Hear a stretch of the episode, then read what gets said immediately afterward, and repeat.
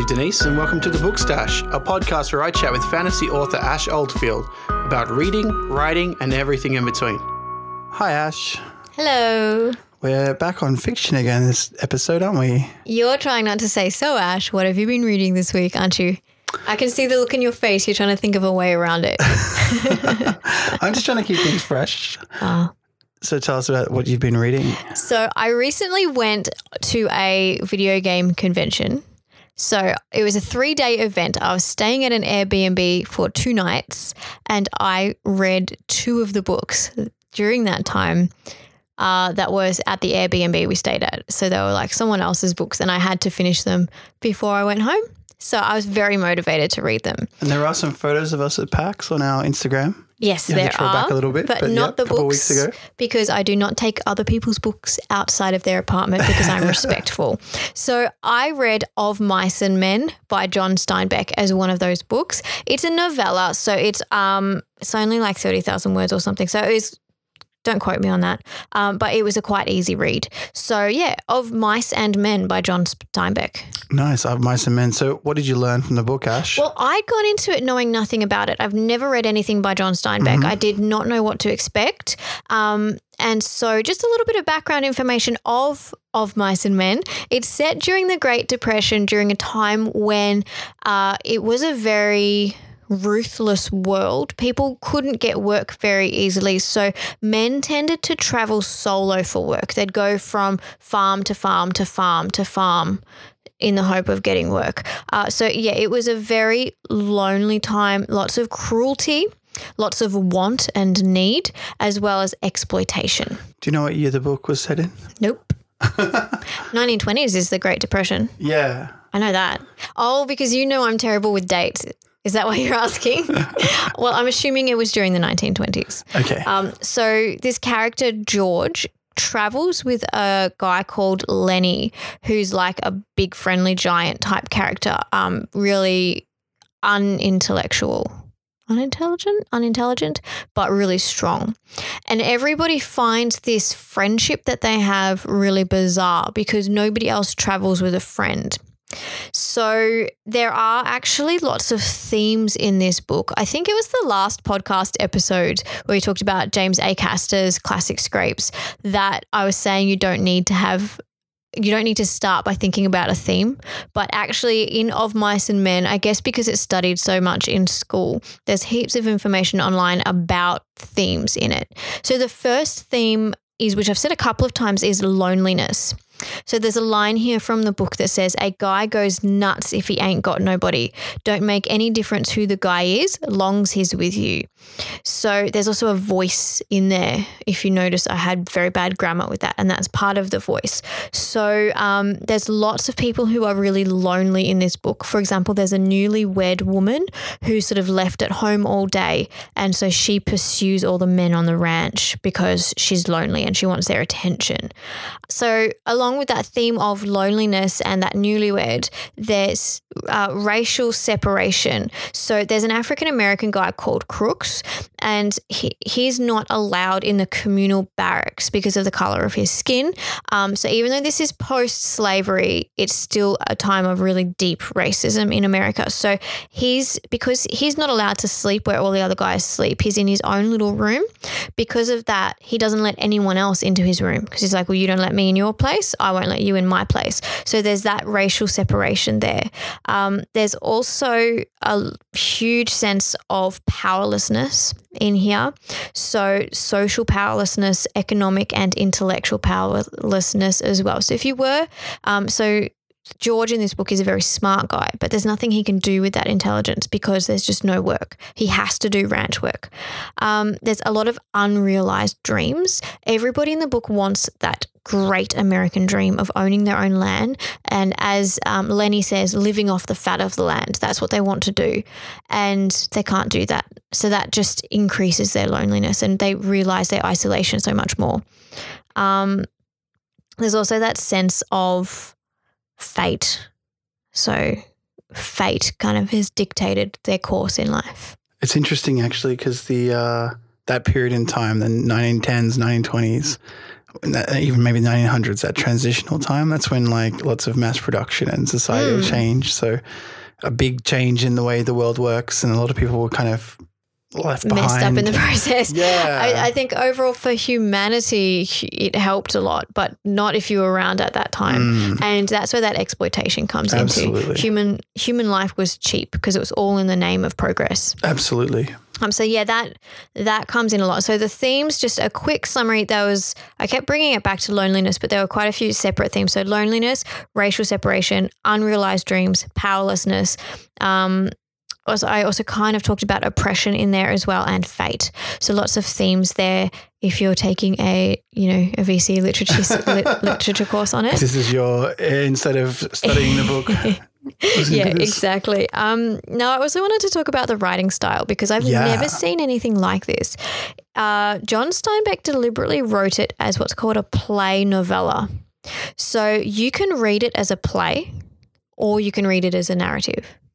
So if you wanted to, you could go act it out tomorrow. Yep. So there are three acts, um, two chapters each, beginning where like any play where they set up the scene. So like who's there, what what's going on, like the actual setting. So they're in a barn, there are stacks of hay, the uh, pale afternoon sunlight Yep. comes in. Um, so yeah, they actually deliberately set up the setting and then enter into the scene. So yeah, it's a really unusual technique where it is also it's just written as a narrative. There's no like lines like a play, like Shakespeare, you know, has the the names of the characters and then their dialogue. There's nothing like that, but you could read it as a play. Yeah, I think that's similar with uh, Death of a Salesman, which I noticed in haven't- your pile. I haven't read that though. Yeah, yeah. that does a similar thing. It's a play. It's actually a play. Oh, okay. Well, this is not a play. This is called a play narrative. Right. Okay. Um, so yeah, it's really unusual technique, but it does work really, really well. So yeah, the writing style really struck me, um, and I really enjoyed it. I didn't think I would, but I really, really enjoyed it. Um, as far as writing technique goes, it was also really clever where Lennie and George start at this like a forest clearing. And then the story kind of goes and then circles back, and they end up back at the forest clearing for the same reason they were there in the first place, but you didn't know why they were there originally. Ah. And now it's sort of events have kind of repeated themselves, Yep. and you find out all this stuff about the characters, and then they're back at the forest clearing um, for the exact same mishaps, I suppose you could say. Mhm. So that's circling back on itself. Um, that was a really, really cool way to do it, and you understand so much more. So this time, when you're on the in the they're back in the forest clearing, you understand so much more, and it's just a really cool way of tying the whole story back together. So yeah, it's really cool technique as well as writing style. And then John Steinbeck uses language so well. Mm. Uh, I've talked about in the past where if you've got characters, um, you can give them an accent, but you can't do write the full dialogue in the accent because then you can't understand what they're saying. And Steinbeck just nails that. Just strikes that balance. Eh? Yeah, so everything's written in an accent, but in a way that's, like you said, balanced. You can understand everything everybody's Mm. saying. You don't feel like, like I never had to reread di- lines of dialogue, and that's really unusual when it, it's heavily accented. Um, so definitely, if you're wanting to include accents or slang or whatever in your book. Of Mice and Men is one to read, and just take note of how Steinbeck uses his language with this to set up the character. So one thing I do know is um, John Steinbeck obviously wrote this book in the 1930s, and Okay. he, uh, I think I'm pretty sure he based it. I just did a quick Google in my in the background right now. While I was giving you While you interesting giving me facts. interesting facts, and uh, yeah, I just noticed that he he apparently wrote the story based on an experience he had as a, oh, in the 1910s as a younger man working alongside people in a sort of similar situation. oh, so he was a rancher, was he? Yeah, Ah, that's really cool. I did not know that. Yeah, so I think it's interesting. Uh, it comes back to a tip we had last time about writing what you know or writing what you do. Mm. And I think that's definitely something. Uh, yeah, I believe he was working alongside uh, like migrant workers. Oh, okay. Yeah. yeah. yeah. Um, the reason we just paused awkwardly there, it may seem a bit Oh jumpy. no, I'm going to make it sound so natural. Oh no, I was just gonna say we have an annoying cat. Ah. Like there's there's nothing to be ashamed of. We Yeah. have an annoying cat. He does like to meow in the background. Sometimes we have to pause in weird places and it gets awkward and we forget what we were talking about. It's not our fault. and he's, he doesn't do it once we pause because I think he just thinks he's part of the conversation. So I mean, I don't know. What can you do? It's impossible. All right. So where are we up to? Writing tip. All right, Ash. What writing tips have you got for us this time? I wanted to keep it topical. So ages ago in June, I posted on my Instagram just by happen happy coincidence six writing tips from John Steinbeck. So I wanted to read them because I thought, well, I'm talking about and I never read any John Steinbeck. So, the first tip is to abandon the idea that you are ever going to finish. So, what that means is lose track of the fact that you have to write 400 pages and just focus on what you're doing here and now. Your one page a day or 1,000 words a day or whatever. So, break it up into that small, manageable chunks. Um, then when it gets finished, you're always surprised. And I'm always surprised when I finish my book, always. I'm always like, oh, that's another novel finished. And because that's what I do, I break my writing up into small chunks. Um, so, yeah, those smaller goals. Now, writing tip number two from John Steinbeck is to write freely and as rapidly as possible and throw the whole thing on paper. Don't correct what you're doing, don't rewrite it, just get it all down. Uh, rewriting as you go slows you down, and it's actually often your excuse for not continuing. Mm. Like, I'm not going to keep going with this story. I need to get it perfect. I need to get it perfect. No, that interferes with the flow and the rhythm, and you can't get that flow and rhythm for, by force. It has to occur naturally. So yeah, just get it down as possible, as rapidly as possible. I think it was John. Um, Stephen King, who said that you shouldn't take more than six weeks to write a first draft. Mm. Um, if you're spending longer than that, the book's probably no good. Uh, writing tip number three forget your generalized audience. So, in the first place, the nameless, faceless audience will scare you to death. And in the second place, unlike the theatre, it doesn't actually exist. There's no audience there while you're writing. So in writing, your audience is one single reader. So sometimes it helps to pick out one person. Uh, again, with Stephen King, he writes for his wife. That's yeah. his audience that he has in mind. Uh, it can be an imagined person as well that you're writing for. So write for one person, not a generalized audience.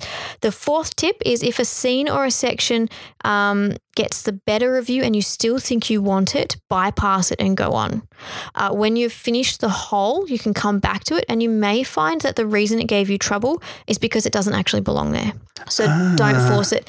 And I, when I'm, especially with the first draft, when I'm really stuck on a scene, I'll put in square brackets, like describe this or rewrite later or something vague like that. And I'll come back to it. And when I come back to it and I've seen the whole of the story, it's it is easier, easier to, to write. Yeah. And sometimes, like Steinbeck mm-hmm. says, you, you will find, oh, no, that's because I didn't need that there. That's why.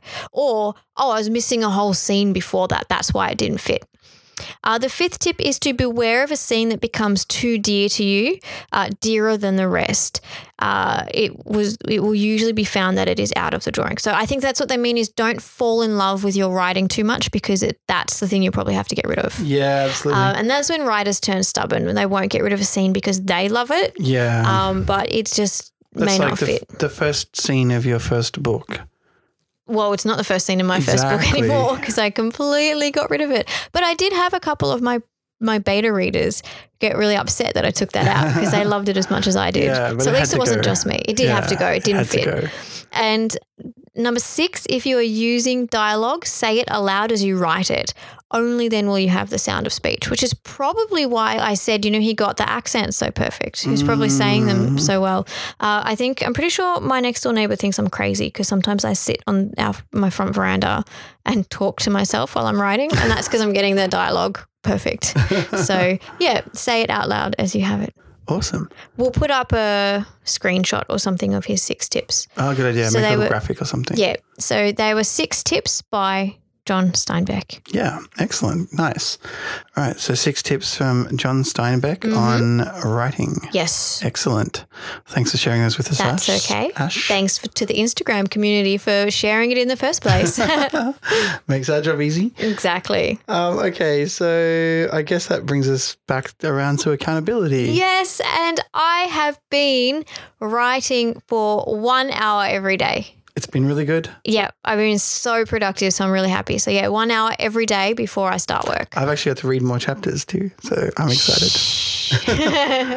yeah, so I'm doing it's really well. I'm actually being really productive lately, so it's good. I'm happy. Excellent. Sounds like you're being pretty productive, Ash. I have. I've been really productive. I'm very happy. That's really good. Mm. Okay. Um. Well, that just leaves a writing prompt. Yeah, it's a really fun one today. Yeah. Um, go to Craigslist. There's actually a Craigslist in Australia. There is an Australian one. And go to the missing connection section. Find a missing connection and use that as your writing prompt. So Oh, the one I found was uh, girl with a curvy bum. so you know, missing connections is when you've like seen someone on public transport or whatever, and you want to find them. You think you like had a connection, you hit it off. So yeah, go to missing connections on Craigslist and use that as your writing prompt. if you're in America, go to Hidden Connections on Craigslist. Craigslist. But they're really funny, even if it's just for the hilarity of it. So they're great. They yeah. used to have them on the train. There used to be a newspaper, MX, Yeah. in the train. They used to have them there too. It was always funny. I always like read through it just in case someone I knew or myself was in there. I was always disappointed. I never read them. I, I don't think it's maybe the men read them and the women don't. Yeah. It's always the men writing to women Yeah. that, with the like weirdest way to approach women. All right. Well, yeah, that's good. So, writing prompt was to look at Craigslist and find those crazy. Missing connections and use that as a writing prompt. Yeah, I like it. Maybe come up with some weird way that the connection worked. Yeah. Some passing story. All right. Well, uh, I think we've pretty much covered everything, Ash. Hmm. So, as always, you can find us at our website, bookstashpodcast.com. You can get us on social media. We're Bookstashcast, all one word, on Instagram and Twitter. And you can search for us on Facebook by looking for The Bookstash. Uh, so, until next time, keep reading, keep writing, and we'll see you soon. We'll see you soon.